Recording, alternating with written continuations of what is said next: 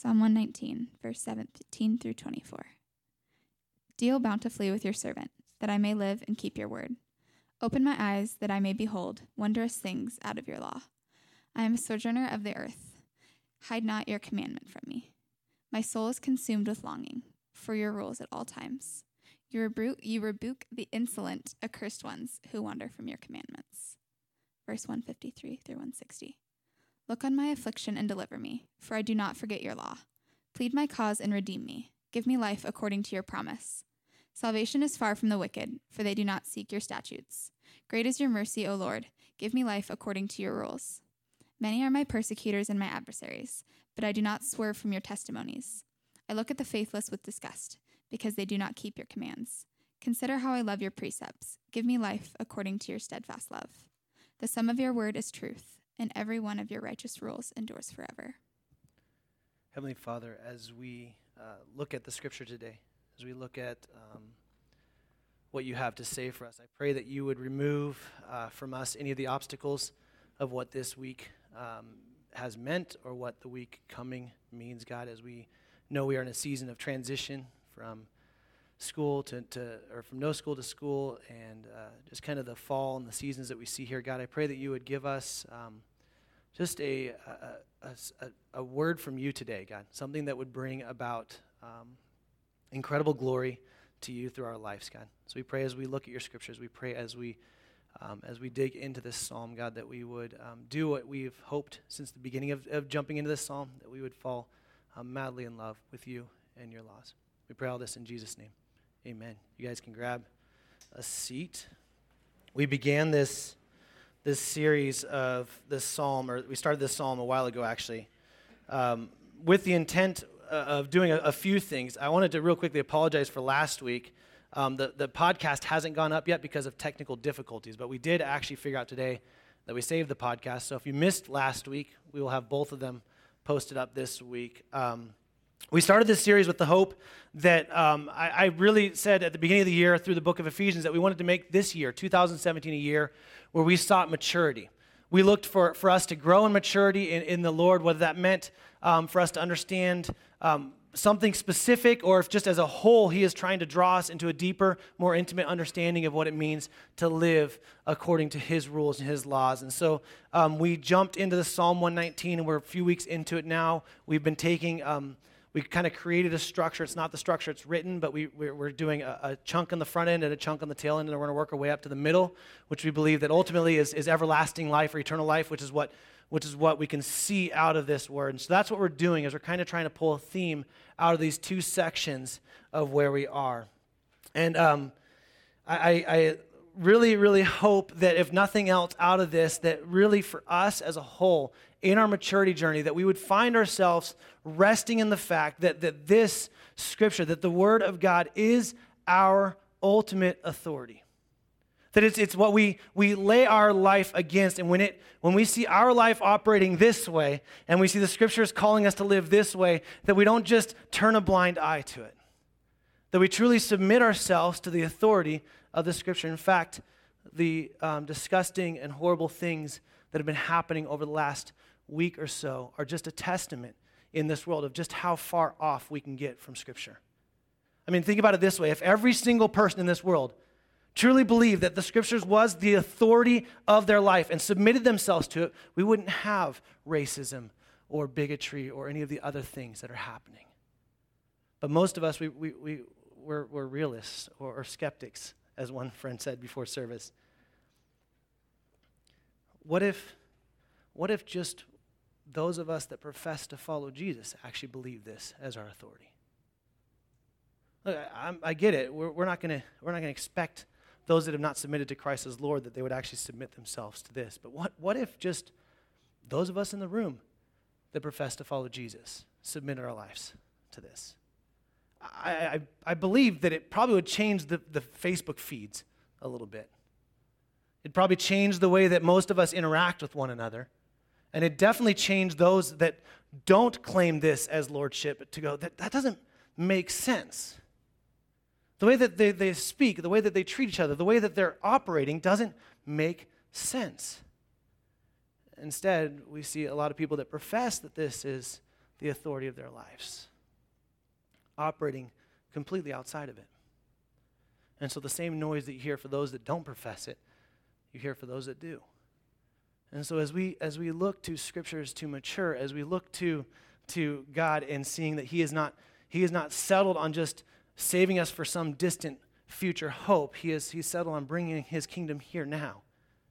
And you and I and those of us that have submitted ourselves to him as Lord are committing ourselves to that now. So we decide to we make the choice to align our lives to scripture. And so as we look at this psalm, I think more so than this one than, than ever, actually, I, I had mentioned we had, um, I had Dr. Voorhees at, at Boise Bible College help me kind of create the structure that we're in, and we kind of made these themes that come from the two chunks of Scripture, the two stanzas, the eight verses that happen. Again, if you want to understand more of how this infrastructure of this book works, just go back and listen to the podcast. We did a lot of work on that, so I don't have time to cover it. But one of the, the, the, amazing themes that happened in the first stanza that we read, that, that Maddie just read for you, and, and then what we see in the second stanza is, is, that Maddie just read for you is, is incredible. The first one is we see this over and over again. I think there's five verses, maybe five verses in the entire 176 in the psalm that don't make reference to, to God's law, His Torah, His scripture. Five, only five vacate. Otherwise, it's there in this first stanza, six different versions of the eight that are used are used in this, this chunk of Scripture. And so we see this, this overwhelming theme, like we, we said, it's going to be super repetitive. You're going to hear this over and over and over again. In fact, some scholars have accused the psalmist that wrote this of loving the Word of God more than God Himself because of the way He speaks or the, the way that it's brought out in every single verse there's been some, some, some confrontation. We actually um, had encouraged you guys to join us in reading through this, whether it was through the entire book of Psalms or through the psalm itself. I think we have that slide up here. We've been posting it every single week on our Facebook. And so I would encourage you to jump in and at least read through Psalm 119 on your own. You can catch up right there. We do that every single week on our Facebook. You'll see it. Um, and we, we see this theme coming through. And one of the things that you see also that steps into this psalmist, and again, John did a little bit of cover on where we think historically that this book was written last week. But, but we see that this is kind of the first, at verse 17, 18, and 19, we see this is the first time that opposition comes. We notice that, okay, that the, that the psalmist is, is experiencing some form of affliction because of what he says here, some form of, of struggle. Now, we can make a pretty good argument that it seems like the struggles that he is experiencing is because of his desire to live according to God's purposes. Okay, so let's, there's, there's three big things we can, we can learn on this. And, but, but overall, what you're going to get today, I believe that um, the God wants us to focus in on the fact that when we fall madly in love with Scripture, when we see that Scripture is our ultimate authority, we can't help but notice just how far off we are from it and just how much we need God's mercy to align our lives to it. And that's what I think you get out of this. We see the love for the authoritative, uh, authoritative of, of Scripture in the first stanza, and then in verses 153 through 160, we see him, him comparing both God's mercy to the world's. And the fact that when we see what we're called to do, I mean, how many of us can say in, in the, the very beginning of verse 17, it says, it says, deal bountifully with your servant. So he's saying, he's like, deal like amazingly with me. But then he goes on and says, um, he says, Deal bountifully, that I may live and keep your word. God, be bountiful for me so that I can have great things. Deal bountifully with me so that I can, so that I can, so that I can accomplish much. No, he says, deal bountifully with me so that I can actually align myself to your scripture. Give me, give, deal bountifully with me so that I can live according to your purposes, to your will. How, how many of us pray that on a, on a regular basis? God, we, we desire your blessing so that I can live more in line with what your scriptures tell me to live with. We see a, a number of different things. When we see ourselves dealing with the ugliness of this, there's, there's essentially three things that we can say out of this first thing, out of this first stanza that God tells us to appreciate. The first one is that, is that I may live and keep your words. So this is, this is what the psalmist says. He's, he's saying, I want to live, but I want to live only if I'm keeping your word. To live without keeping your word isn't really life to this psalmist. He says specifically, he says, I, I, I want to keep your word. And that's the first thing we can take out of this when we understand if we truly appreciate God's word. If we truly understand and recognize God's word, we see ourselves desiring to want to live according to this. It does not mean that we do it perfectly, but we actually see the desire there. And that's what we can take out of this. If you, if you truly view as God's word authoritative and good and beautiful and worthy and amazing, then the first request you have is God, I want to live according to your ways. This whole, this whole mentality that we have where it's like, okay, I can just believe in Jesus and live however I want, that is a made up thing that is not in the Word of God. When we say that we want Him, we ultimately find ourselves praying, God, help me live bountifully, deal bountifully with me so that I can live according to your ways. So I can live according to your ways. It's a wonderful and God honoring prayer. I would encourage most of you, I, I, feel like right now there's been a lot of you that have kind of been at um, maybe path changes, right? Like options, like do I do, do I move here? Do I live here? Do I take this school? Do I go to work here? What do I do? And I feel like a lot of, a lot of people are in kind of transition in that right now. I would encourage you instead of praying for God, God, bless me, deal bountifully. Instead of saying, what do I need to do here? I say, God, I just want to do what's according to your ways. I don't, I don't care where, how, or what needs to happen there. I just, I just want to be right where you want me to be. I just want to do it according to your ways and to your will. The second thing that is incredibly profound that we get out of this scripture is that he says um, in, in verse 18, he says, Open my eyes that I may behold wondrous things out of your law. He, he makes a, a, a, realization, an understanding really quickly that I think most of us miss is that it takes God to open our eyes to understand the scriptures. How often do you come to something and you're like, man, that makes no sense at all, and you just kind of close it and move on? I mean, it, or, or man, that makes no sense at all. Let me just go ask this person what they think of it. The reality is, and that's not that, that that's wrong, but the reality is that if you want to understand what it means to live according to his ways, you need the Lord. You need God's help. You need His knowledge, pure and undefiled knowledge from above, like the author, like James tells us. If we're going to live according to His ways, then we have to say, God, open my eyes. I wrote this way it says, if, if we by nature cannot see the wonders of God's word and feel the attraction of its glory, then we are in a desperate condition and need to pray for God to help us see it.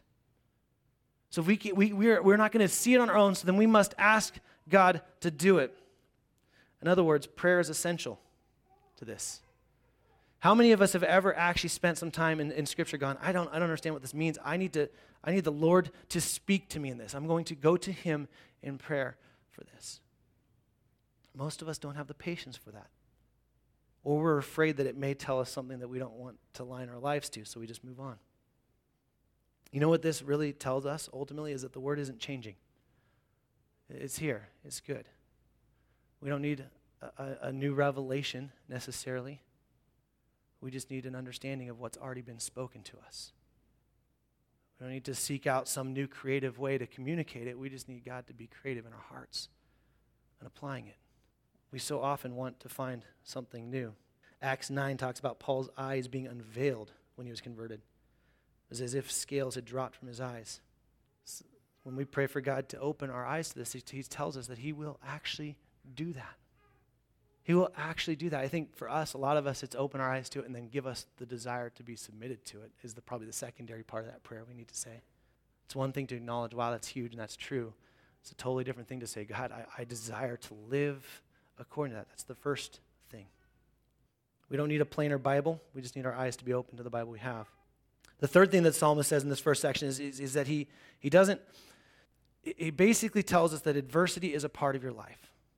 And we see this in this section. In this section alone, we see that, it, um, that he prayed this because great problems and pressures beset him. Um, the section of the psalmist um, shows us that the author was a man who had suffered deeply. He had known persecution. We see that in verse 22 through 23.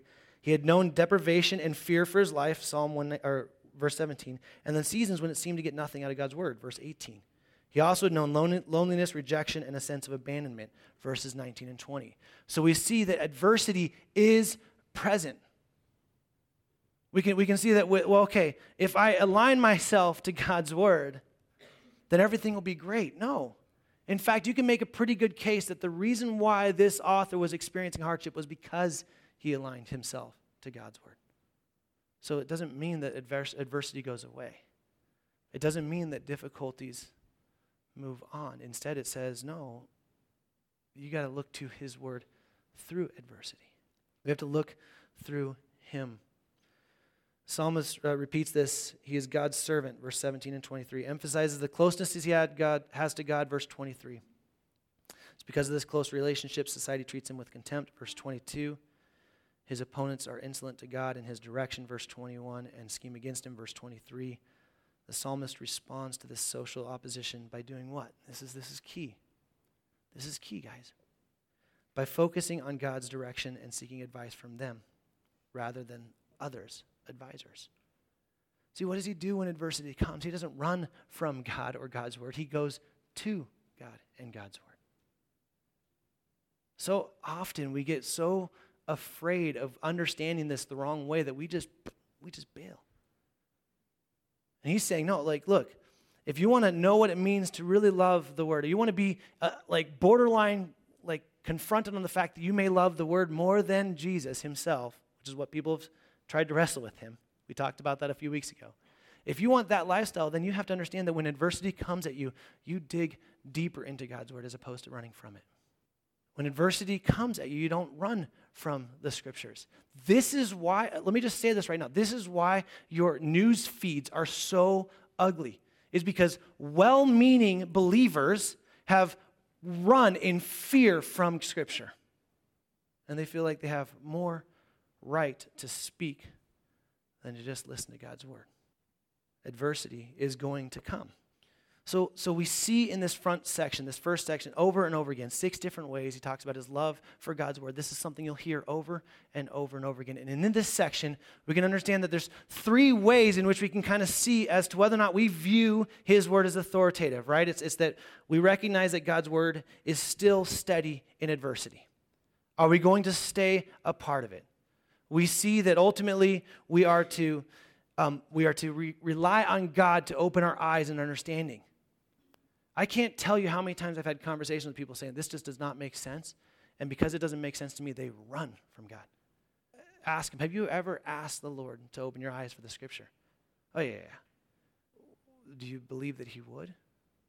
Most people, if they answered that truthfully, would say no.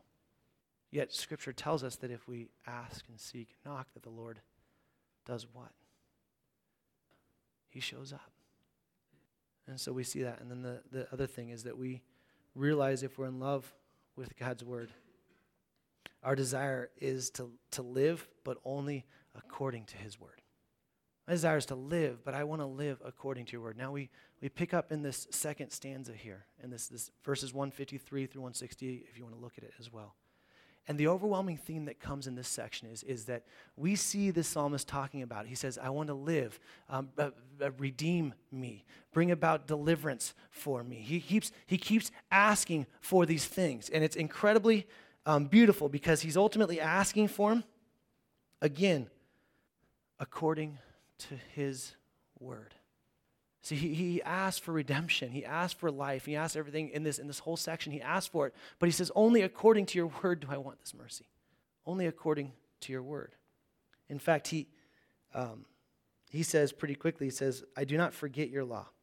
So he says, in lives, in our lives, affliction drives them, most people away from God's word. This psalmist says, such troubled times drove him closer to God. This is, this is what, look, I, I don't, to beat a really dead horse a little bit further, okay? In times of difficulty, in times of trial, let me, let me actually let me back up a little bit. I have yet to find anywhere in here this promise of just this easy life. I have yet to find anywhere in here it's like, okay, following Jesus is the easiest thing in the world and it'll make your life all fluffy bunnies and unicorns and everything's great. No, in fact, we see that realistically, trials are coming because we are just like this psalmist writes in the beginning we are sojourners we are not meant for this world. This is not home for us. Our home is His kingdom, His purposes.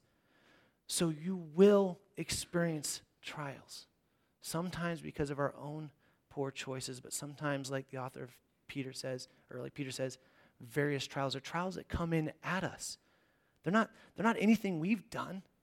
It's just trials of, of the circumstances of this broken world. So, trials and hardships and persecutions should drive us into His Word, into His promises, not away from them. And we see that over and over and over again here. In fact, Psalm 50, 15 tells us to call on the Lord and he will deliver us. Who delivers us? The Lord delivers us. Not your skills, not your buddies, not the law, not your government. The Lord delivers you. We have got to rest back on this. We also see in this section of the Psalms, which is interesting, that the, that the, that the author puts a, a disdain towards those that don't follow God's law. We see this disgust in him. I'm disgusted with. And it's not, I want to be really clear, it's not that he expected those apart from God to operate according to God's purposes, it's that he just did not like that much anyone doing anything opposite of God's word. There's a disgust in him going, I, I can't believe that people live this way. Now I know, and we, you and I both know this, and he knows this, and the author knows this, that essentially that, that you can't live according to God's purposes without God. So to expect that, hear this, this is important, to expect that from any group that's organized in the States, guys, is a ridiculous thing. Just, just hear me on this. It, it, makes no sense. Now I can understand. We can say, well, there's just there's just polite and there's manners and this is ridiculous. I get that. I'm not not arguing against that. But to expect someone that is not submitted to Christ as Lord to live according to His purposes is foolishness. Doesn't mean we don't push for it. Doesn't mean we don't encourage it. Doesn't mean we don't disciple, don't evangelize. I'm not saying any of that. But to expect it, no. And it doesn't mean that we like it. In fact, we see the author here, he's, he's disgusted with it. Disgusted with people that can live not according to God's word. But then he goes on, and this is look, if you guys ever read the scripture at all, if you've read through the Psalms we've been doing, there's a theme that comes out. I, I don't know if maybe I'm alone on this, but but I can't help but feel, and, and maybe not show hands, sometimes you ever feel like you're not measuring up? You ever, you ever read something and been like, man, I, that is not me. Like, I know that that's what the scripture says, but that is not me. Am I, am I alone in this, or is, is just everyone like, got it? My bet is, is that really what this is going to do is point out just really quickly just how far off we are from it. Just, like, it's to it's gonna, it's gonna overwhelm you. Like you're to look at this and go, man, this is the expectations of what it means to be a believer. Just read the Sermon on the Mount, and you can already feel small. What is expected of those that submit themselves to Jesus Christ is ridiculous. So hard, so difficult. And this is why I think the psalmist does this in 153. He says, Look, at, look on my affliction and deliver me, for I do not forget your law. Plead my cause and redeem me. So deliver me, redeem me, Give me life according what to your promises. Again, he's not asking for life outside of what scripture says. But then he goes on in verse 156. He says, "Great is your mercy, O Lord. Give me life according to your words, your rules." Many are my persecutors and my adversaries, but I do not swerve from your testimonies. I look at the faithless with disgust because they do not keep your commandments. Consider how I love your precepts. Give me life according to what? To your steadfast love. His steadfast love is his mercy. When I come to the scriptures, I realize two things very quickly how incredible and amazing God is, and how broken and messed up I am. And so we must plead then for his mercy. We see God's mercy is incredible. 1 Peter 1 3 through 4 says, Blessed be the God and Father of our Lord Jesus Christ. According to his great mercy, he has caused us to be born again to a living hope through the resurrection of Jesus Christ from the dead, to an inheritance that is imperishable, undefiled, and unfading, kept in heaven for you. Verse 5 and 6 is awesome too. I would encourage you to go on. 2 Samuel 24 14. Then David says to God, I am in great distress. Let us fall into the hand of the Lord, for his mercy is great. But let me not fall into the hand of man. There is always a contrast between God's mercy and man's. Do you, do you, do you recognize your need for God's mercy? You see the value in it? Psalm 86, 5, just to give you a few more for extra credit. For you, O Lord, are good and forgiving, abounding in steadfast love to all who call upon you. Ephesians 2, 4, 5. But God being rich in what? In mercy, because of the great love with which he has loved us, even when we were dead in our trespasses, made us alive together with Christ. Guys, I can't tell you how many times you're going to come to the scriptures and feel like, man, I just don't measure up. So what do we need to do? We need to rest on his mercy. We, this, this scripture should be driving us to the fact that we need his continual mercy in our life. We need him to give us what we don't deserve. We need him to shower us with what he has already done for us through Jesus Christ. And then when we when we align ourselves to that, when we see that his mercy is covering me, that when I look at this and I go, man, I don't measure up, but his mercy is what allows me to be there. Him fulfilling the perfect law and being the perfect sacrifice so that I can mess up and still get the blessing as if I followed it perfectly because of the covering of Jesus' blood. See, when, when we align ourselves to God's word, when we find the, the, the value and the beauty and, the, and the, the immense glory that this shows of who God is, our lives will look different. But they only look different if we're rested in the mercy of Jesus Christ. They will only look different if we, if we submit ourselves to Him entirely. And so as we, as we continue to look in this area of Scripture, as we continue to look through the psalm and work our way through it, and, and, and we've only got probably about six or seven more weeks of it realistically. But as, as we continue to dig into this psalm, the question I want to leave you with today is, is, is twofold. One is, is, is this truly the authority of your life? I mean, like, really. I asked this question a, a few weeks ago or a month ago at, at the men's breakfast, and it's a really hard question if you ask it this way. Would you say that you 100% believe that the scriptures are your authority?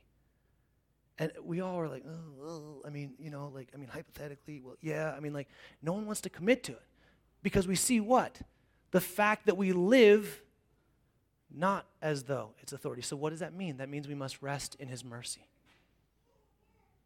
You see how this goes together? If this is truly authority, we will see just quickly how badly we follow it. So, we must rest in His mercy.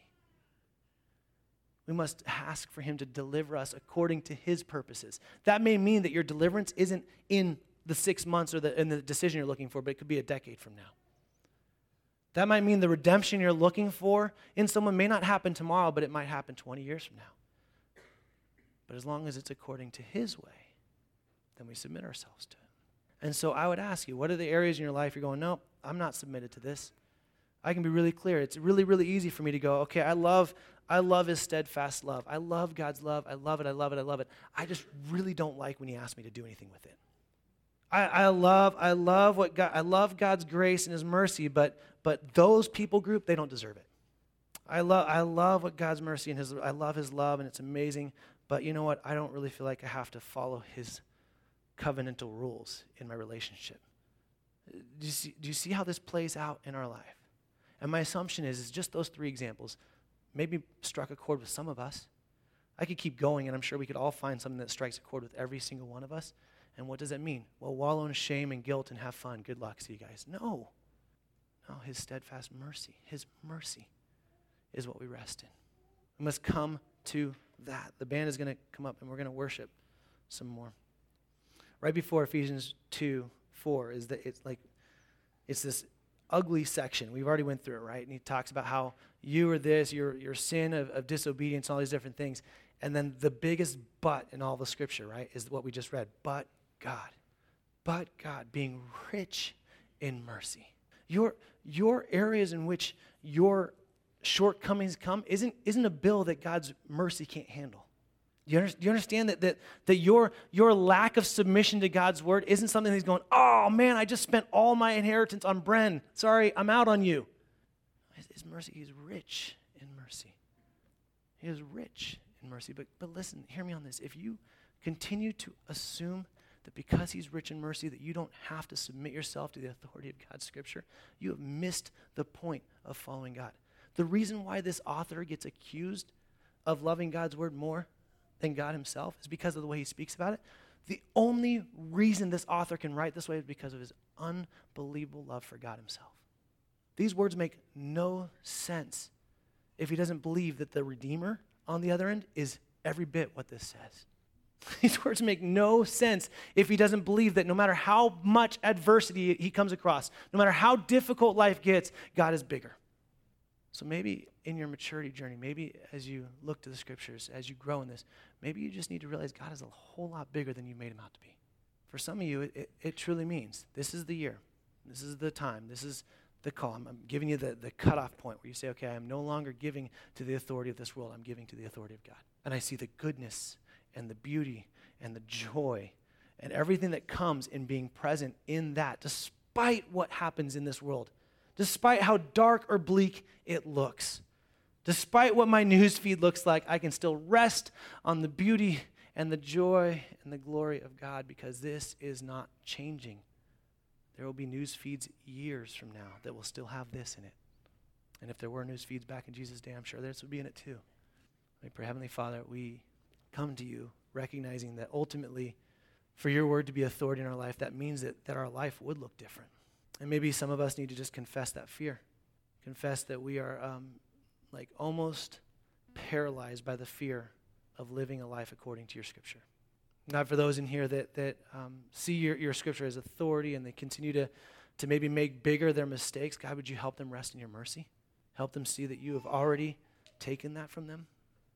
Yeah, for those in, in the room that are questioning you, maybe they, they look at the, what they see the news feeds of other so called Christians putting on, and they see the hate and the, and the ugliness and the disgustingness of this world, and they, they're using that as an excuse to say, then this God can't be real. God, would you please just wreak havoc with their hearts? Help them see that, that, that we can all get, get off, and it's why we rest in your mercy. But Father, as, as, as we come to your scriptures, as we look at the law and the, and the, the commandments and the, the the, the way in which you speak to us and the way in which we can speak to you. God, it is, it is, it is unbelievable what you've done for us. Would you restore in us a love for your word? God, I just pray this week specifically for every individual in this room that they would just open up the, the, the Bible, even if it was just random, or open up a Bible app, whatever it is, and they just come to a scripture, God. And I pray, God, that that scripture would just overwhelm them with your goodness and your love and just how big you are. I pray that they would no longer read your word as if it was just some thing to read, but instead they'd see it as living and active and beautiful. And what you ask of them is good. God, may we be a people that align our lives truly to your word. And when we fail, God, would we rest in your mercy? We pray all this in Jesus' name. Amen.